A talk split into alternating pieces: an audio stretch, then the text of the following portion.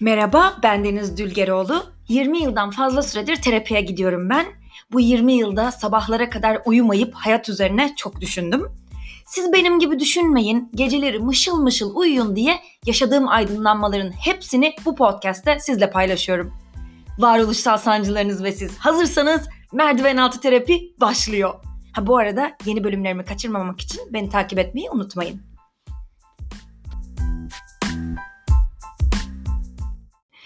Hello! Merdiven Altı Terapi'nin seksen üçüncü bölümüne hoş geldiniz. Nasılsınız? Umarım iyisinizdir. İyi olmak zor bugünlerde diyeceğim de yani kaç senedir aynı şekilde giriş yapıyorum. Bu ülkede iyi olmak hep çok zor. Ama inancımızı, ümidimizi korumaya çalışıyoruz. Bahar gelecek diyoruz. Şu an çok güzel bir bahar akşamındayız. Ben yine pencere kenarındaki masamda oturmuş Galata Kulesi'nin ışıklarına bakarak ve kendi yaktığım bir, iki, üç, dört, beş, altı, yedi tane mumun ışığının da desteğiyle gerçekten böyle ışıl ışıl bir gece yaşıyorum. Yani bahar çok büyük bir heyecan yaratıyor bence insanda. O yüzden hep bahar gelecek, bahar gelecek sözü tekrarlanıyor hepimize umut aşılamaya çalışırken. Çünkü bahar e, çok güzel, çok sıcak olan o yaz mevsiminin arefesi, onun habercisi. Bence güzel zamanların kendisinden daha heyecanlı, güzel zamanların arefesinde olmak. Yani mesela cuma akşamı, hafta sonu aslında tatildir. Hafta sonu işte ister kitap okursunuz, ister partilersiniz, ister ailenizle vakit geçirirsiniz. Yani artık iş yoktur, okul yoktur. Sizin kendinize ayıracağınız o güzel zaman hafta sonudur. Ama hafta sonu ne yaşanacak olursa olsun cuma akşamı, daha henüz yaşanmadığı için hafta sonu acaba neler gebe, hani önümüzdeki hafta sonu diye onun böyle heyecanıyla yaşadığınız için çok daha büyük bir e, böyle neşe barındırır bence. Cuma akşamı her zaman cumartesi ve pazardan daha güzeldir bana sorarsanız. Henüz yaşanmamış olduğu için, yaşanacak olduğu için ve hala hayal kurdurduğu için. Yani o yüzden belki mesela e, evlilik öncesi zamanlar, o nişanlı olunan zamanlar birçok çift için evliliğin kendisinden daha heyecanlı dönemler. Çünkü evlenince neler olacak acaba, nasıl bir mutluluk yaşayacağız diye hayaller kuruluyor. Evliliğin kendisinde hani belki huzur bulanlar var tabii ki ama aynı heyecanın sürdürülebildiğini zannetmiyorum. O yüzden işte bu bir şeyin arefesinde olmak, e, o gelecek olan şeyi böyle içimizde heyecanla beklemek müthiş bir e, neşe veriyor insana, inanç veriyor, hayatta kalma gücü veriyor. O yüzden bahar gerçekten de hani e, ölüme karşı bir meydan okuma gibi.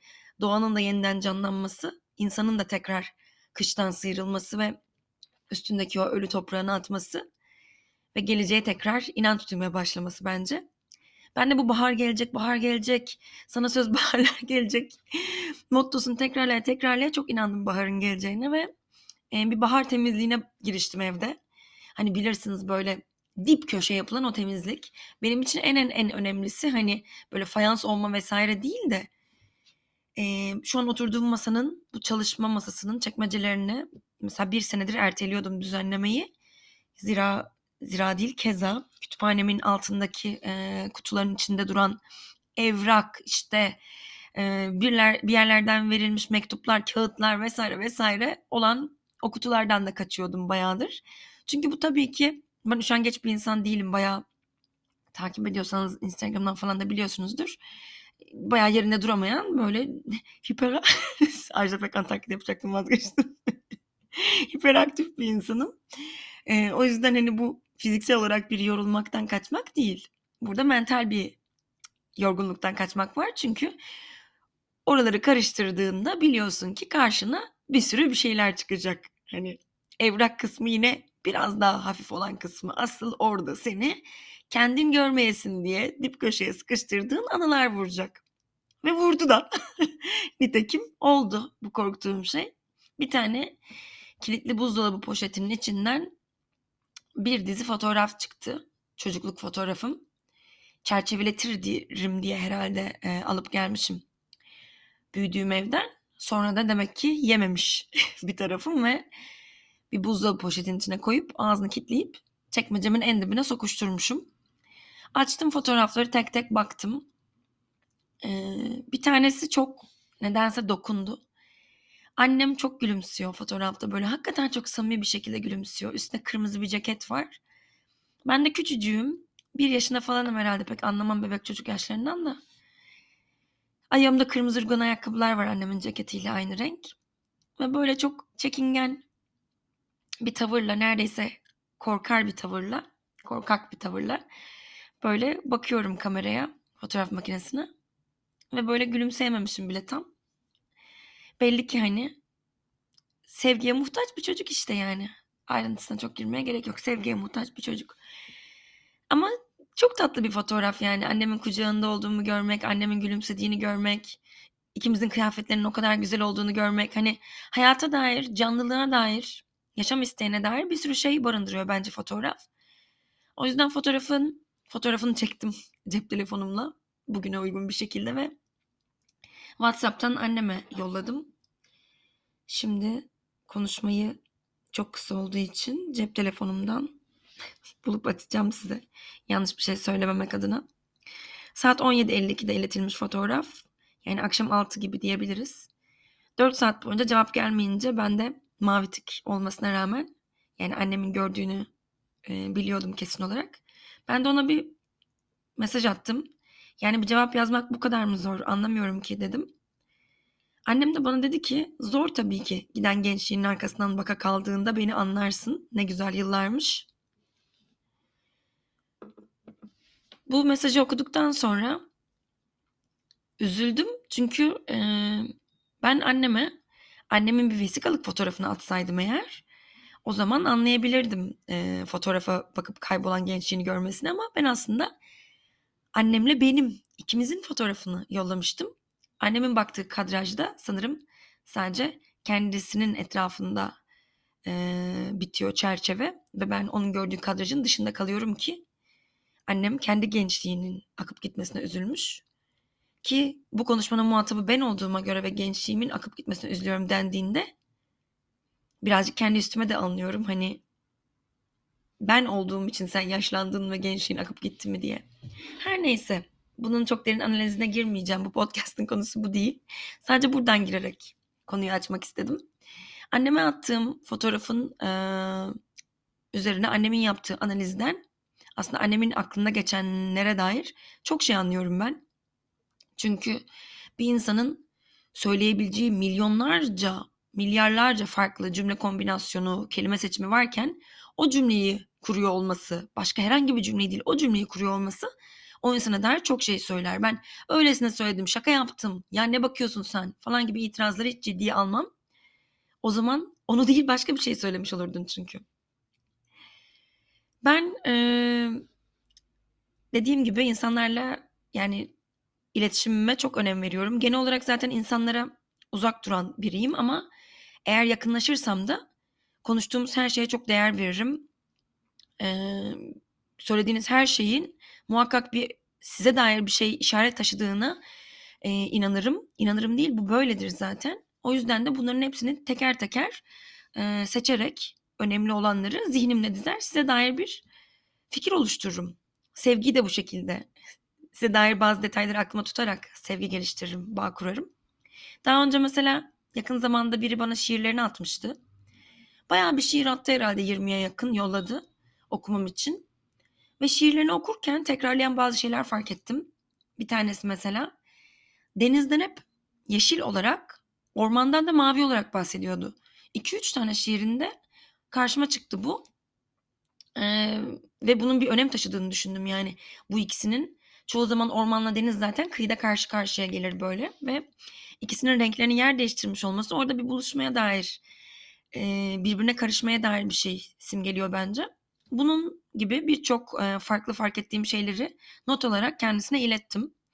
İsterse üzerine konuşabileceğimi söyledim.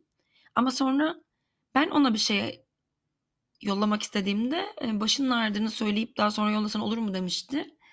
Daha sonra kendisinin seçerek bana ait bir şey dinlediğinde de bu podcast'ten bir bölümü hatta açıkça söyleyeyim. Sadece güzel şeklinde bir yorumda bulunmuştu. Bana göre mesela bu e, analize ilgi duymadığını, yani bana ait bir parça ilgi duymaması zaten bana ilgi duymadığını gösterir bu insanın. O yüzden kırılmıştım bu yaşandığında. Bana göre çünkü bir insana ilgi duyuyorsanız onun zihninden çıkan şeylere de, e, onun ürettiklerine, onun düşüncelerine, onun rüyalarına, hepsine ilgi duymaya başlıyorsunuz. Ben bir reklamcı arkadaşımla mesela yıllarca sadece birbirimize kitap önererek bir ilişki kurdum. Ee, onun bana verdiği kitaptan hem onun beğendiği hem de benim ilgimi çekeceğini bildiği bir şeyi keşfetmiş olduğunu anlıyordum. Ben de aynı şekilde hani bu benim ilgimi çekti ve senin dünyanda da aynı şekilde benimkiyle ortak bir yer var zihninin içinde. O yüzden bu kitap sana da hitap edecek biliyorum diyerek ben de ona kitap veriyordum. O yüzden mesela kitap paylaşmanın da birbirini anlamak isteyen insanlar için çok önemli bir köprü vazifesi gördüğünü düşünüyorum. Neyse geçenlerde birisi, ben bir yerde bir konuşuyordum böyle. Konuşuyordum dediğim arkadaşlar arasında konuşuyorum ve hararetli bir şekilde psikanalizden bahsediyorum. Neyi bahset, neyden bahsettiğimi tam olarak hatırlamıyorum. Konuşmamı dinleyip dinleyip dinleyip bana gerçekten dinlediğini belli edecek şekilde dedi ki sana bir kitap tavsiye etmek istiyorum. Gradiva. Lütfen okur musun dedi. Üstüne de dedi Freud'un incelemesini oku. Ve kitabın ne olduğundan bahsetti. Ve o kadar anlattığım şeyle örtüşüyordu ki mesela o insanın beni gerçekten dinlediğine ben ikna oldum. Ve okudum bu kitabı gerçekten de. Şimdi podcast'ime de adını veren Gradiva'ya nihayet giriyorum. Evet, nedir bu Gradiva? Şimdi Gradiva bin dokuz yüz iki yılında Wilhelm Jensen tarafından yazılmış bir novella. Ve Jung bunu okuyor, bildiğimiz Jung. Ondan sonra gidip bunu heyecanla Freud'a veriyor. Lütfen sen de oku diye. Ve Freud okumaya başladıktan sonra daha ilk sayfalarına itibaren acayip heyecanlanıyor zaten. Kitaba bayılıyor. Çünkü kitap aslında e, yazarın farkında olmadan yaptığı bir düş analizi. Çok ilgisini çekiyor ve o yüzden de Freud oturup bu kitabın üzerine psikanalitik bir değerlendirme yazıyor. Sanrı ve Düş diye. Ve bu da çok büyük bir önem taşıyor. Çünkü tarihte ilk kez edebi bir eserin psikanalitik açıdan incelenmesi yapılıyor. O yüzden ben de önce Gradiva'yı okudum. Kitabın tam ismi bu arada Gradiva bir Pompei düşü. Arkasından da Freud'un Sanrı ve Düş isimli incelemesini okudum ve yani Instagram'da da yazmıştım tam olarak böyle hani şunu anladım. Futbolu çok seven böyle fanatik taraftarlar şey yapıyorlar ya, maç bittikten sonra beyaz futbol açıp orada böyle maçın bir daha yorumlanmasını izliyorlar. Aynı kafayı yaşadım. Yani romanı okuyup içimden zaten sürekli kendi kendime analizini yapıyorum. Sonra açıp Freud'un yaptığı psikanalitik incelemeyi okuyunca kendimden geçtim. Yani zaten e, düzenli bu podcast'ı dinleyenler biliyordur. Ben psikanalize gidiyorum. Haftada üç gün kendi hayatımı, rüyalarımı, düşüncelerimi, aklımdan geçenleri bir psikanalistin e, önüne sunuyorum. O da psikanalitik açıdan değerlendirerek bana aslında bu yaşadıklarımın altında nelerin yattığını anlatıyor. Yani uzun uzun anlatmıyor tabii de fark ettiriyor diyeyim. Ben hayatın analitik açıdan incelenmesinden acayip bir heyecan duyuyorum. Hani neyi neden yaşadığını fark etmek, rüyanda neyi neden gördüğünü bilmek hayatı böyle çok daha derin bir yerden kavrayarak yaşamanı sağlıyor bence. O yüzden de bu romanı e, bu şekilde okumak beni çok dediğim gibi heyecanlandırdı. Şimdi gelelim Gradiva'da ne oluyor ya? Gradiva isimli bu novellanın baş kahramanı Norbert Hanold isimli bir arkeolog. Kendisi böyle akademisyen bir aileden geliyor işte. Bütün aile okumuş etmiş. Kendisi de mesleğinde çok ilerlemiş. Bilime böyle acayip tutkuyla bağlı bir adam. Hatta bilime o kadar büyük bir tutkuyla bağlı ki kadınlardan kendisini bayağı bir soyutlamış. Hayatındaki tek kadınlar mesleği itibariyle hayatına giren işte heykellerdeki, rölyeflerdeki falan kadınlar. Yani sadece mermerden, heykelden kadınlar. Ve bir gün bir rölyefle karşılaşıyor. Bu rölyef onda daha önce hiç duymadığı bir heyecana sebep oluyor. Rölyef de öyle hani meşhur böyle hani inanılmaz bilinen bir rölyef falan değil aslında. Önemsiz sayılabilecek neredeyse bir rölyef. Rölyefte bir tane kadın böyle zarif bir şekilde uzun eteğini kaldırmış, sıyırmış ayakları görünecek şekilde ve adım atarken bir ayağı tam olarak yere basıyor. Diğer ayağı ise böyle ucu yere basarken arkası yere böyle dik bir açı oluşturacak şekilde çok tuhaf bir şekilde atmış ayağını ve acayip hisler uyandırıyor bu e, Hanold'da ve hatta bunun bir kopyasını buluyor. Evinde bir köşeye koyuyor. Sürekli buna bakıyor, bakıyor, bakıyor. Müthiş bir hayranlıkla artık bir saplantı geliştiriyor yani neredeyse ve ismini de Gradiva koyuyor. Yani yürüyen kadın anlamında, güzel yürüyen bir kadın anlamında ve fanteziler kurmaya başlıyor Gradiva'ya dair. Yani hayaller kurmaya başlıyor. Bence diyor kesinlikle diyor Yunan diyor bu kız ve Pompei'de yaşıyordu diyor. Soylu bir aileden geliyordu diyor. Ve sonra bir gün e, bir düş görüyor. Rüyasında Pompei'de. Ve Gradiva ile karşılaşıyor. Önce şaşırıyor onu gördüğüne. Sonra aa diyor, evet ben de Pompei'li olduğuma göre diyor. O da Pompei'li, mantıken burada karşıma çıkacaktı. Aynı şehirdeniz çünkü diyor. Neyse rüyasında işte bu Pompei'de e, milattan sonra e, yetmiş dokuz yılında Vezüv yanardağı patlıyor. Ve o patlamada işte tabii ki bir sürü insan falan ölüyor. Tam o patlama anında rüyada ve e, Gradiva'da böyle yanından sakince yürüyerek geçiyor. Birazdan o patlamanın etkisiyle herkes ölecek. O yüzden Hanold da Gradiva'yı uyarmak istiyor. Hani birazdan bak işte, koş, uzaklaş buradan, kurtar kendini falan diye. Ama Gradiva hiç aldırış etmiyor. Sakin sakin yürüyor. Apollo Tapınağı'nın merdivenlerine gelince uzanıyor. Ve böyle yok olan şehre boyun eğmiş bir şekilde kendisini bırakıp küllerin altında kaybolmayı bekliyor. Hanold bu rüyadan uyanıyor böyle sıkıntılı bir şekilde. Ve pencereden dışarı bakıyor. Hala böyle o rüyanın etkisinde kendisini çok kötü hissediyor. Ve ee, penceresinden bakarken karşı tarafta bir apartmanda e, pencerede bir kafes görüyor. Ve oradaki kanarya dikkatini çekiyor. Ve böyle kendisini o kanaryaya yakın hissediyor. Sonra da böyle bakmaya devam ederken pencereden yoldan geçen bir kadını birden Gradiva zannediyor ve ev kıyafetleriyle böyle pijamasıyla falan filan fırlayarak sokağa Gradiva'yı aramaya başlıyor, o zannettiği kadını. Ama sonra kadın kalabalığın içinde kayboluyor ve eve dönüyor Hanold'da. Ve kanaryaya baka baka yani düşünüyor, gerçekten diyor ben bunun gibiyim diyor. Bu şehirde diyor tutsak kaldım. Belki diyor onundan farklı olarak diyor ben kafesten çıkabiliyorum. İstersem gidebilirim. O yüzden de diyor ki ben gideceğim. Ben bir yolculuğa çıkacağım. Ve Pompei'ye doğru bir daha doğrusu önce İtalya'ya doğru bir yolculuk yapmaya karar veriyor. Ama İtalya'ya yolculuk yaparken işte her yer balayı çiftlerinden oluştuğu için böyle vıcık vıcık sürekli yiyişiyorlar, öpüşüyorlar, birbirlerine aşk sözcükleri söylüyorlar falan. Hepsine gıcık oluyor. Zaten gittiği bir sürü yerde de böyle sürekli kara sinekler falan var. Onları da sinir oluyor. Derken derken sonunda Pompei'ye varıyor. Ve ee, Pompei'de böyle oradaki kalıntıları gezmeye başlıyor. Çünkü şey diyor, ben buraya tamamen arkeolojik bir inceleme yapmak için geldim. Hani rüyamda falan da görüyordum zaten bu Pompei'yi. Hani zaten daha önce çok gelmiş kendisi buraya. Bir daha şöyle bir gezeyim bakayım falan derken karşısına Gradiva çıkıyor. Ve gerçekten o yani karşısında. Anlayamıyor hani bu bir hayalet herhalde diye. Yani yoksa yetmiş dokuz yılındaki ölmüş biri tekrar canlanıp bir bedende hani yaşamaya mı devam ediyor? Ne olduğunu anlayamıyor. Ve sonunda onun yanına gidiyor. Böyle boş bir e, tapınağın içerisindeler. Böyle kalıntılardan birinin içerisindeler. Kendisinin Yunan olduğuna karar verdiğinden Gradiva'nın. Gidip ona Yunanca hitap ediyor. E, ama Gradiva cevap vermiyor. Bu sefer ha diyor, herhalde diyor Latince konuşuyor. Latince konuşuyor ve Gradiva sonunda ona da cevap vermeyip kendisine Almanca olarak cevap veriyor. Ve Hanold şaşırıyor yani. Hani nasıl, bayağı günümüzdeki Almanca'yı konuşuyor bu diye. Ve ondan sonra işte Gradiva ile konuşmaya başlıyor. Ve hatta konuşurken de diyor ki aynen beklediğim gibisin. Hatta sesinin bile böyle olduğunu biliyordum diyor. Çok ilginç geliyor bu. Çünkü daha önce e, yani okuyucuya ilginç geliyor. Bana ilginç geldi. Çünkü daha önce sesini nerede duymuş olabilir ki? Hani bir rölyef okey görüntüsü itibariyle anladı. Aynen rölyefte gördüğü kız.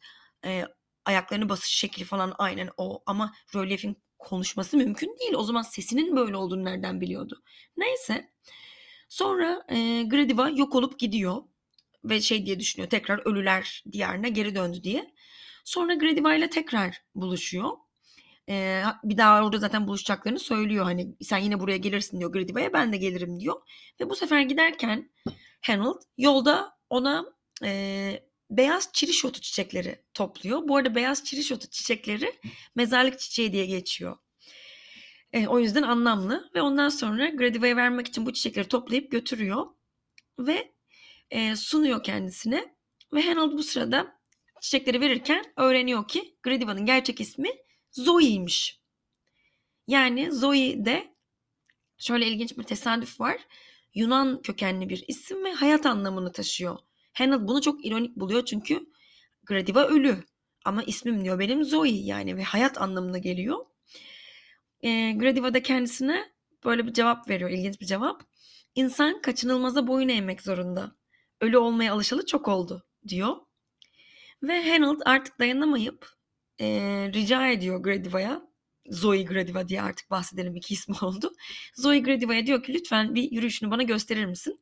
O da o kendisini kırmıyor ve böyle o gerçekten de rölyefteki gibi ve Hanold'un başka hiçbir kadında bulamadığı o neredeyse dik bir şekilde kalkan topuğuyla böyle o zarif şekilde e, o z- zarif yürüyüşünü yapıyor ve gerçekten de aynen rölyefteki yürüyüş, aklı başından gidiyor Hanold'un.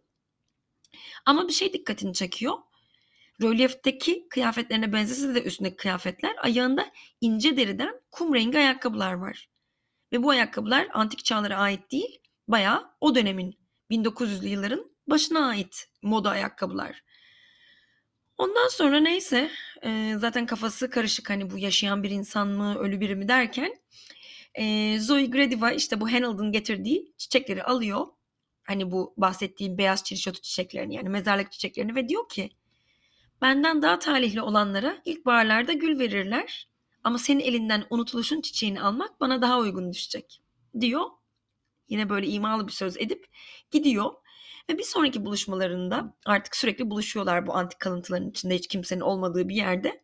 Zoe Gradiva e, yine geliyor ve yanında bir yemek var. Ondan sonra yemeğinin, sandviçinin yarısını Hanold'a uzatıyor. Ve uzattığında da diyor ki bana sanki seninle iki bin yıl önce de böyle yemeğimizi paylaşmışız gibi geliyor. Ve Hanold artık böyle iyice kuşkulanmaya başlıyor, bu kız gerçek mi? Yani elle tutulabilir bir bedeni var mı yoksa hayalet mi diye. Ve ona diyor ki ben seni rüyamda görmüştüm, işte böyle Apollo Tapınağı'nın merdivenlerine uzanmıştın. Aynen bu şekilde acaba uzanır mısın? Ve Zoe Gradiva bunun altında farklı bir niyet olduğunu sezinleyip gıcık oluyor ve mekanı terk ediyor. Ve geçen zaman boyunca gidişinden sonra Hanold artık Gradiva'nın gerçek olmasını istiyor ve hatta e, onu biraz kıskanmaya başlıyor. Gelmedi hala, acaba başka bir erkekle mi buluştu ölüler diyarından falan diye onu kıskanmaya başlıyor. Ve bir yandan da acaba işte hani gerçekten birileriyle buluşabilir mi? Gerçek bir kadın vücuduna sahip mi? Ona birisi dokunabilir mi? E, bir bedeni var mı gibi düşünceler onun beynini doldurmaya başlıyor. Ve bir sonraki buluşmalarında kızın Gradiva'nın üzerine bir karasinek konuyor ve Hanold da çat diye karasineğe vuruyor. Kıza bir tane duyarı vurmuş oluyor resmen. Ve Gradiva da, Gradiva Zoe yani, Hanold da diyor ki aklınızı kaçırmışsınız Norbert Hanold diyor. Ve Hanold birden şoka giriyor çünkü Norbert Hanold isminin tam olarak adının soyadının bu şekilde olduğunu Pompei'de hiç kimse bilmiyor. Adam hiç kimseyle konuşmadan yaşadı. Yani bu nereden biliyor olabilir ki kadın onun adını soyadını tam olarak? Ve ikinci şaşırdığı şey de sinek için tokat attığı anda bayağı bildiğin bir insan bedenine çarpıyor eli. Ve o yüzden de gerçekten canlı bir kadın olduğunu fark ediyor ve bununla birlikte hem korku yaşıyor, yani gerçek bir insan şimdi ne yapacağım diye, hem de seviniyor, gerçek bir insan, hani gerçekten bir insan var karşımda diye kafası çok karışıyor. Ve ee, bu sırada bütün bu düşünceleri yaşarken Gradiva Zoe bir çiftle karşılaşıyor ee, ve bunlardan bir tanesi de arkadaşı, yine bir balayı çifti. Ve anlıyoruz ki Gradiva Zoe'nin o yeni karşılaştığı balayı çiftindeki e, kadın ve erkekle konuşmasından, daha doğrusu arkadaş olan kadın onunla konuşuyor. Zoe bir zooloji profesörünün kızıymış ve e, babası, yani zoolog olan babası buraya kertenkeleleri incelemeye gelmiş. Hanold, Gradiva'nın e, bir balayı çiftiyle konuştuğunu görünce, ki o balayı çiftini kendisi de daha önce otelde görmüştü, o yüzden canlı kanlı insanlar olduğunu biliyor. Gündüz hayaleti sandığı bir kadının gerçek iki insanla konuştuğunu görünce kafası iyice karışıyor. Neyse Gradiva, yani Gradiva Zoe geliyor Hanold'un yanına ve diyor ki sevgili Hanold diyor, benimle karşılaşmak için evinin yüz mil ötesindeki Pompei'ye kadar seyahat etmene gerek yoktu diyor. Ve ortaya çıkıyor ki Gradiva'nın çocukluk aşkı olan Zoe Bertgang'mış kendisi. Ve e, Bertgang soyadı da bu arada muhteşem yürüyüşlü kız anlamına geliyor, tıpkı Gradiva gibi. Neyse Hanold e, böyle çok şaşırıyor. Nasıl yani diyor, sen diyor benim çocukluk arkadaşım Zoe'ye hiç benzemiyorsun. Ve Zoe de ona, artık isminin Zoe olduğuna emin olduğumuz, Gradiva olmayan, Hanold'un Gradiva zannettiği, rölyefteki kız zannettiği Zoe ona diyor ki sen diyor işine gücüne kaptırdın kendini ve dönüp bir kere bile bana bakmadın. Ben o aralarda büyüdüm, geliştim, böyle bir kadına evrildim diyor. Sen diyor arkeoloji sevdan yüzünden her şeyi görmezden geldin. Neyse sonra işte e, ikisi birbirlerine olan aşklarını artık itiraf ediyorlar ve novellanın başında o balayı çiftlerinden tiksinen, Roma'daki balayı çiftlerinden tiksindiği için kaça kaça Pompei'ye gelen bu e, Hanold aşkını ilan edip e, evlenmeye karar veriyor Gradiva Zoe ile ve o balayı çiftlerinden, o tiksindiği balayı çiftlerinden biri oluyorlar. Şimdi e, bunu Freud'un bu kadar ilgisini çekmesinin sebebi kitabın içinde sürekli bir bir kere sanrı var. Rölyefteki bir kadını gerçek hayatta gördüğünü zanneden, onu bulmak için Pompei'ye kadar gelen, her yerde onu arayan bir arkeolog var. Ve e, kitap boyunca bir sürü düşler görüyor ve kendince bu düşleri yorumlamaya çalışıyor. Yani aslında yazar kurgusal bir şekilde bir adamın zihninin içindeki e, düşleri ve sanrıları ortaya koyuyor. Ve bunu fark ettiğinde Freud yazarla konuşuyor. Yani burada diyor aynen benim yaptığım gibi sen kendin yapmışsın. Bir psikanalitik bir e, değerlendirme var diyor. Hani başroldeki e, baş kahraman Hanold üzerine. Yansın diyor ki ben kesinlikle psikanaliz falan yapmadım diyor kitabın yazarı. Ama içgüdüsü olarak aslında yapmış. Özellikle artık bin dokuz yüz iki yılında değil iki bin yirmi üç senesindeki e, psikanalitik bakış açısıyla bunu artık herkes bilimsel bir neredeyse gerçek olarak kabul eder. Neyse şimdi gelelim Freud'un incelemesine. Şimdi öncelikle şu sözle başlamak istiyorum. Freud diyor ki, bir dakika, önümde çok fazla not var, kusura bakmayın. Freud diyor ki, bir şeylerden kaçmanın insanı aslında kaçmakta olduğu şeye götüreceği ölümcül bir gerçektir. Bu çok önemli. Yani eğer bir şeyden kaçıyorsanız, kaçarak gittiğiniz yer, ondan uzaklaştığınızdan derken aslında tam olarak onun olduğu yerdir. Böyle çok ilginç bir durum var. O yüzden şimdi E, Freud'un psikanalitik değerlendirmesiyle bakacak olursak Gradiva en özetiyle şu: bu arkeolog kitabın başında da bize söylendiği gibi çok iyi bir aileden geliyor, kendisini bilime vermiş, onun için kadınlar yok, sadece heykelden, rölyeften, yani mermerden, taştan kadınlar var. Bu ne anlama geliyor? Bu adam bir şekilde sebebinin ne olduğunu bilmiyoruz ama erotik duygularını baskılamış. Kadınlara dair hiçbir ilginç bir şey bulmuyorum, ilgilenmiyorum diyor ve o yüzden kendimi arkeolojiye verdim diyor. Ama baskılanan bu erotik duygular rölyefteki kadınlar üzerinden kendisine bir çıkış yolu buluyor. Yani çünkü bilincimizde e, utançtan dolayı e, yüzleşmekten kaçtığımız için bazı duygularla onları bilinç dışımıza ittiriyoruz ve bilinç dışımızda onları e, bilincimiz gibi gerçekler halinde değil bize çarpıtılmış, böyle kılık değiştirmiş düşler, rüyalar, sanrılar halinde bize iletiyor. Böylece bazı yerleri değiştirilmiş olduğu için bilincimiz de buna okey oluyor. Tamam diyor, iyi, hadi bu şekilde kabul edebilirim senin bana sunduğun şeyleri. Çünkü başka bir kılıfa soktun. Yani bir Truva atı gibi, hani aa, at diye aldılar, içinden düşmanlar çıktı işte. Şimdi o yüzden de aslında bu bir erotik baskılanma hikayesi. Şimdi hikayenin başına geri dönecek olursak ne oluyordu?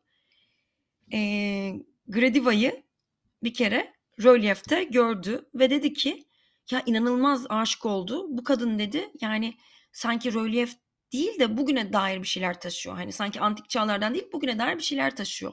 Şimdi bilinç dışında aslında artık biliyoruz ki o çocukluk aşkı.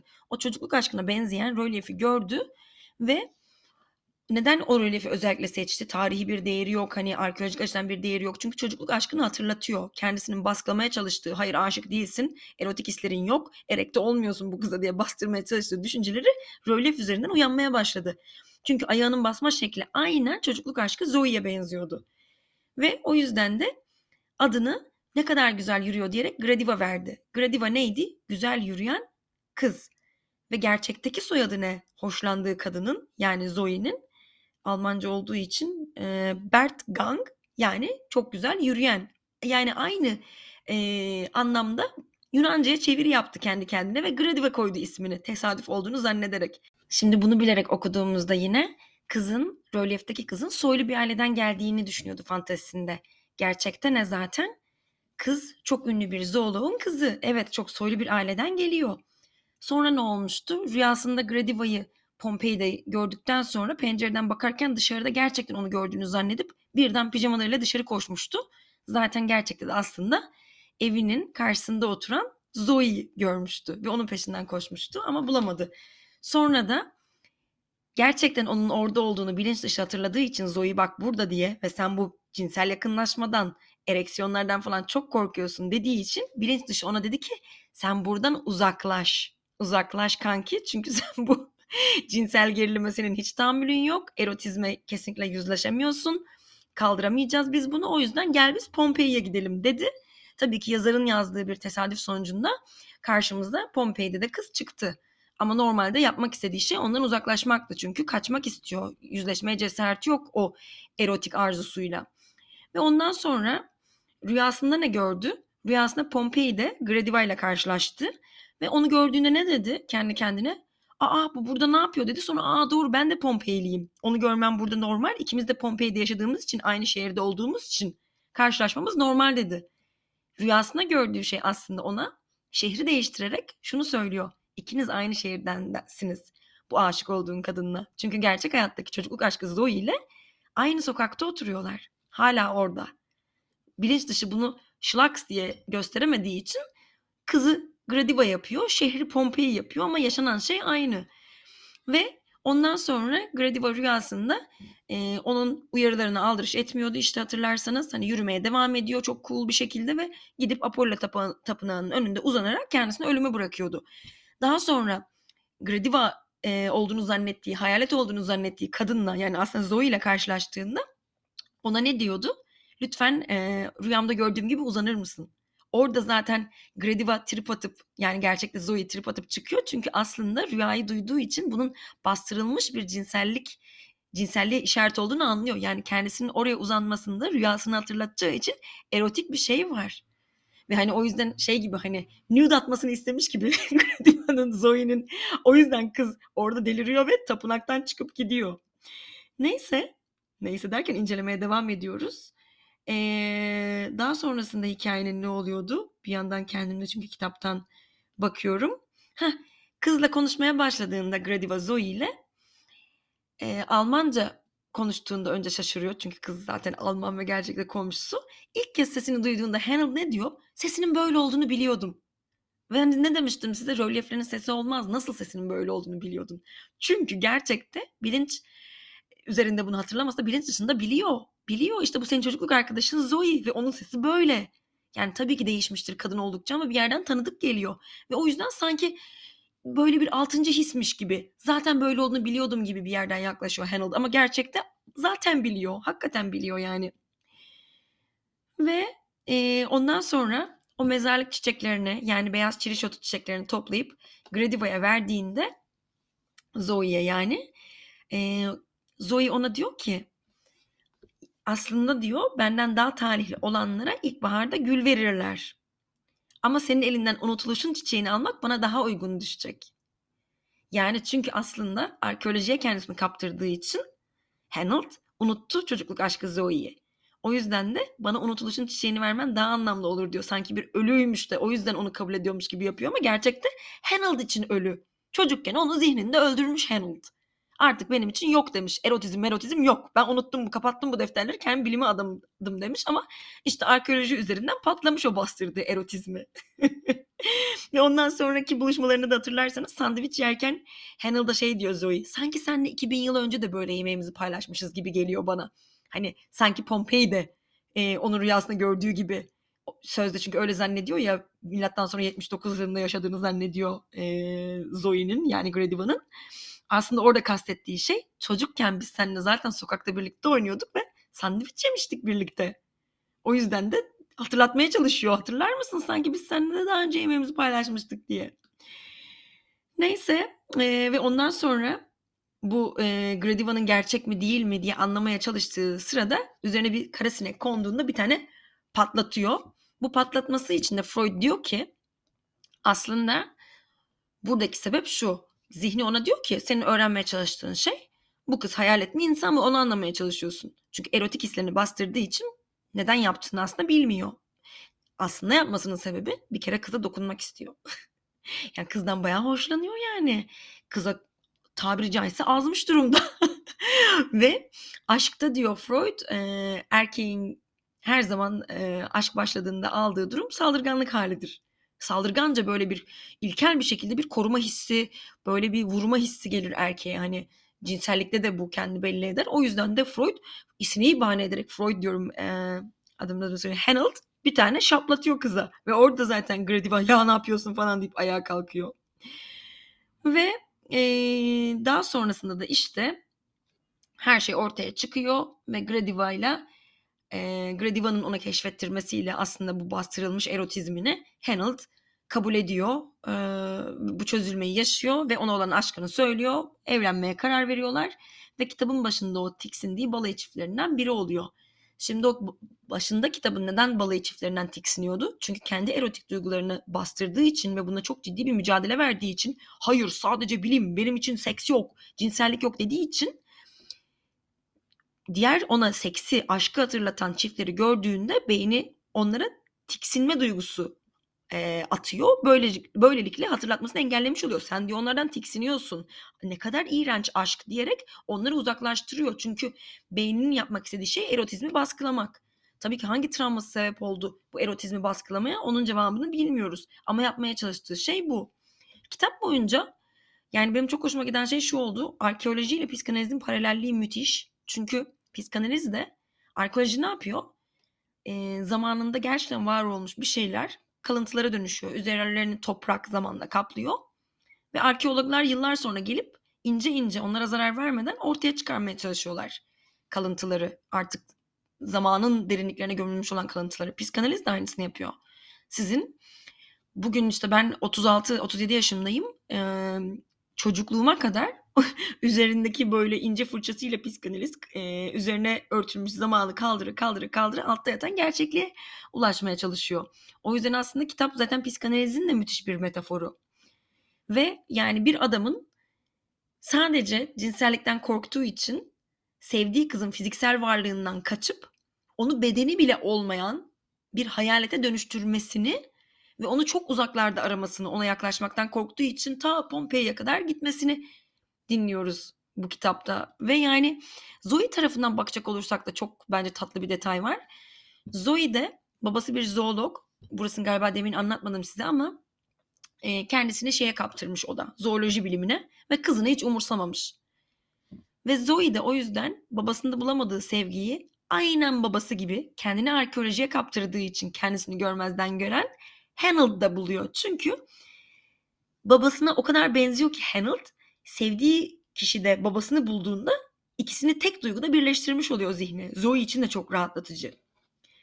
O yüzden de e, bu yani Gradiva'yı ve arkasından da Sanrı ve Düş'ü kendiniz okumanızı çok çok çok e, tavsiye ederim. Yani müthiş bir deneyim oluyor ve yani hem çok zevkli hem de bir yandan bir sürü şey öğreniyorsunuz. Ben kendi adıma şunu söyleyebilirim ki bakın Jensen'a Freud gittiğinde sen burada psikanalitik bir süreç aslında anlatıyorsun dediğinde itiraz etmiş. Hayır böyle bir şey yok. Ben öyle bir şey bilmem. Ben bunların hepsini uydurdum demiş. Çünkü insanlar kendi içlerinden çıkan şeyleri kabullenmekte zorluk yaşıyorlar. Hayır ben öyle bir şey düşünmedim. Ben aklımdan öyle bir şey geçirmedim. Kimse fantezilerinin ortaya çıkmasını istemez. Kendisine bile itiraf etmekten korkar çoğu insan. Birisini öldürmek istediğinizi, biriyle sevişmek istediğinizi, biriyle çok e, ayıplı, yani normal bildiğimiz seksin de çok ötesinde, çok e, belki sapkınca toplum tarafından bulunacak şekillerde sevişmek istediğimizi kendimize bile itiraf etmemiz çok zor. O yüzden bunlar şekil değiştirerek rüyalarımıza girebiliyor ve eğer biz seksten gerçekten çok korkuyorsak seksin de şekil değiştirerek farklı şekillerde e, görmemiz rüyalarımızda mümkün olabiliyor. Yani gördüğünüz gibi Hanold rüyasında hiçbir şekilde kızla seviştiğini görmedi. Zaten kız antik bir karaktere dönüştü, şehir Pompei'ye dönüştü, kız kendi kendine uzandı, Apollo Tapınağı'nın önünde merdivenlere, her şey çok metaforik bir anlatıma kavuştu. O yüzden bunları kendi kendinize çözümlemeniz de biraz zor oluyor. Neden söylüyorum? Ben gördüğüm bütün rüyaları aa kıçım açıkta kalmış diye yorumlarken eskiden, şu an psikanalist sayesinde hiçbir şeyin tesadüf olmadığını fark ettim. Fark ettikçe ne kadar çok şeyi bastırdığımı anladım. Bastırdığım şeyleri keşfedip üzerine konuştukça rüyalarım daha da ilginçleşti. Şu an yarın yeni bir seansım var ve anlatmak için sabırsızlanıyorum bir yandan rüyalarımı ama bir yandan da müthiş bir utanç içerisindeyim. Çünkü gördüğüm fantezileri kendime bile söylemekte çok zorlanıyorum.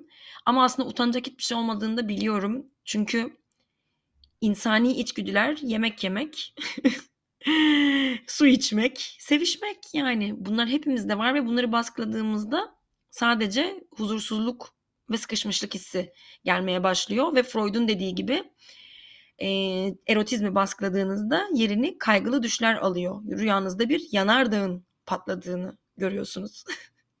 Bir yanardağın boşalmasını görüyorsunuz. Kendiniz boşalmaktan korktuğunuz için. Yani diyeceğim o ki ben bunca senelik terapiden sonra fark ettim ki hep utandığım için anlatmamışım.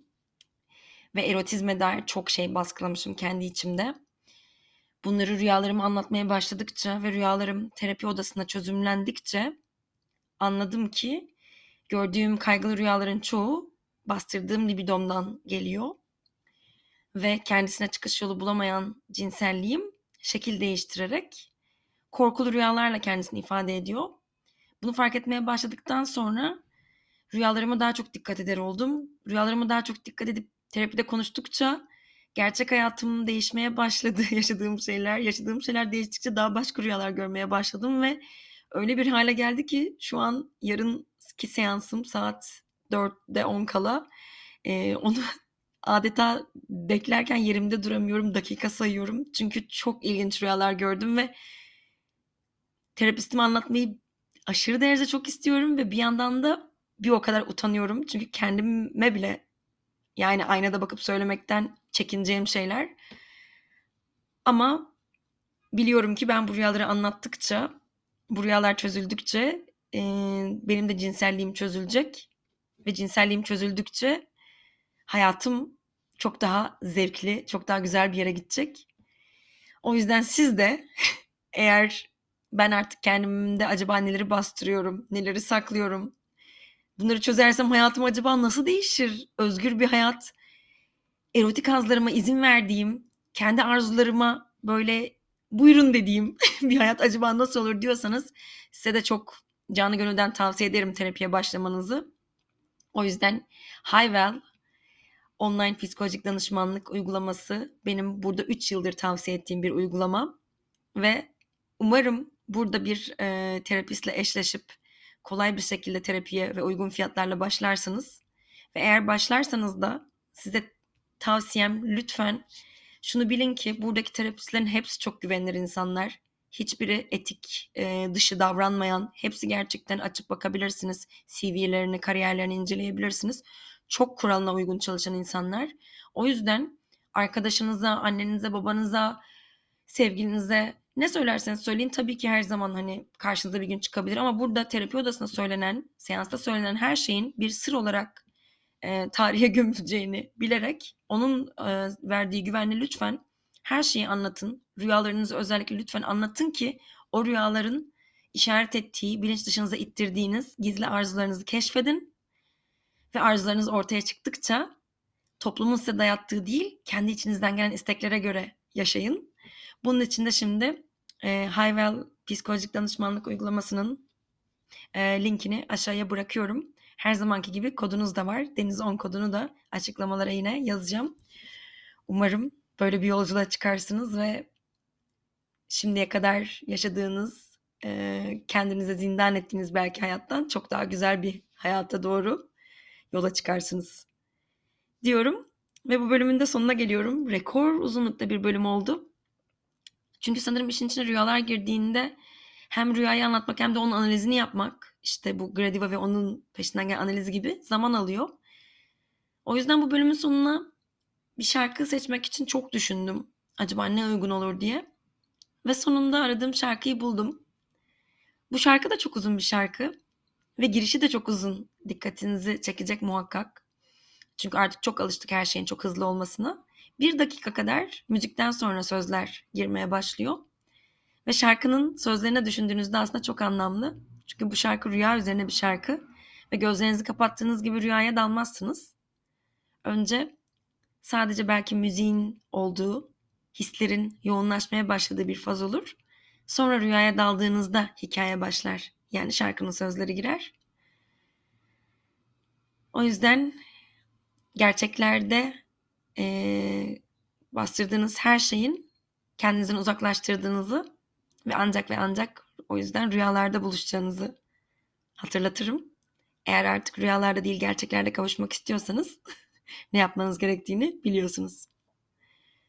Diyorum ve gidiyorum.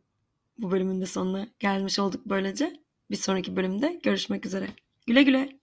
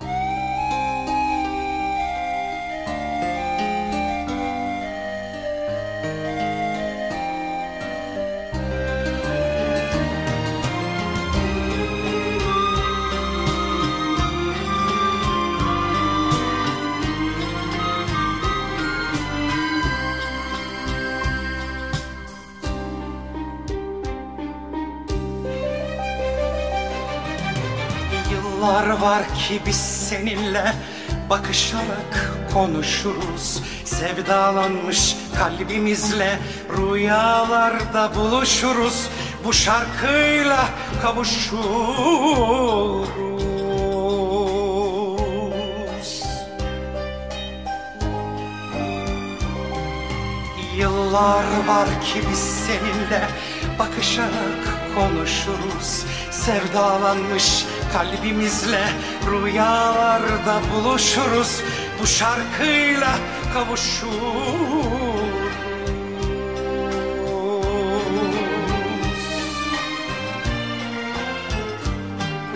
Aşk gülümüz olsa bile, aşk gülümüz olsa bile, gözümüz yaş dolsa bile, gözümüz yaş dolsa bile, zaman geçmiş olsa bile, rüyalarda buluşuruz, bu şarkıyla kavuşuruz.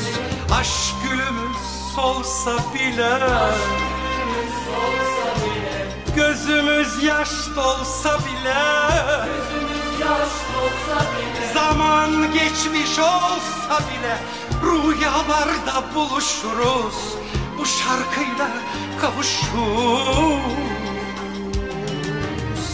Rüyalarda kavuşuruz, bu şarkıyla buluşuruz, bu şarkıyla buluşuruz. Rüyalarda buluşuruz, bu şarkıyla kavuşuruz, bu şarkıyla kavuşuruz.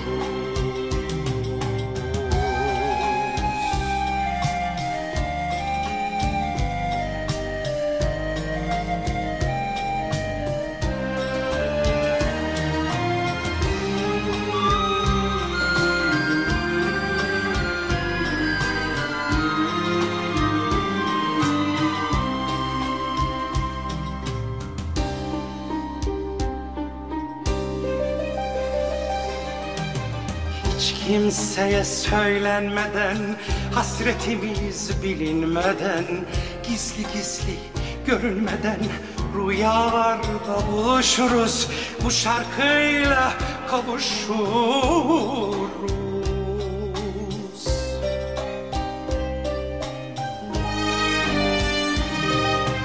Hiç kimseye söylenmeden, hasretimiz bilinmeden, gizli gizli görünmeden rüyalarda buluşuruz, bu şarkıyla kavuşuruz.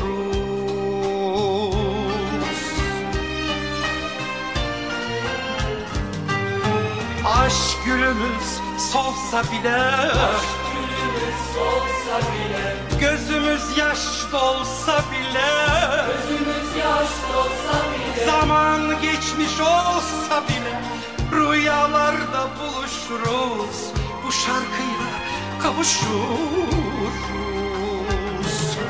Aşk gülümüz solsa bile, aşk gülümüz solsa bile, gözümüz yaş dolsa bile, gözümüz yaş dolsa bile, zaman geçmiş olsa bile, rüyalarda buluşuruz, bu şarkıyla kavuşuruz, bu şarkıyla kavuşuruz, rüyalarda buluşuruz, bu şarkıyla kavuşuruz, bu şarkıyla kavuşuruz, rüyalarda buluşuruz, rüyalarda buluşuruz, bu şarkıyla kavuşuruz, rüyalarda buluşuruz, rüyalarda kavuşuruz, bu şarkıyla kavuşuruz, rüyalarda buluşuruz, bu şarkıyla kavuşuruz, ah. Bu şarkıyla kavuşuruz, rüyalarda buluşuruz, of. Bu şarkıyla kavuşuruz, bu şarkıyla kavuşuruz, bu şarkıyla kavuşuruz, bu şarkıyla kavuşuruz.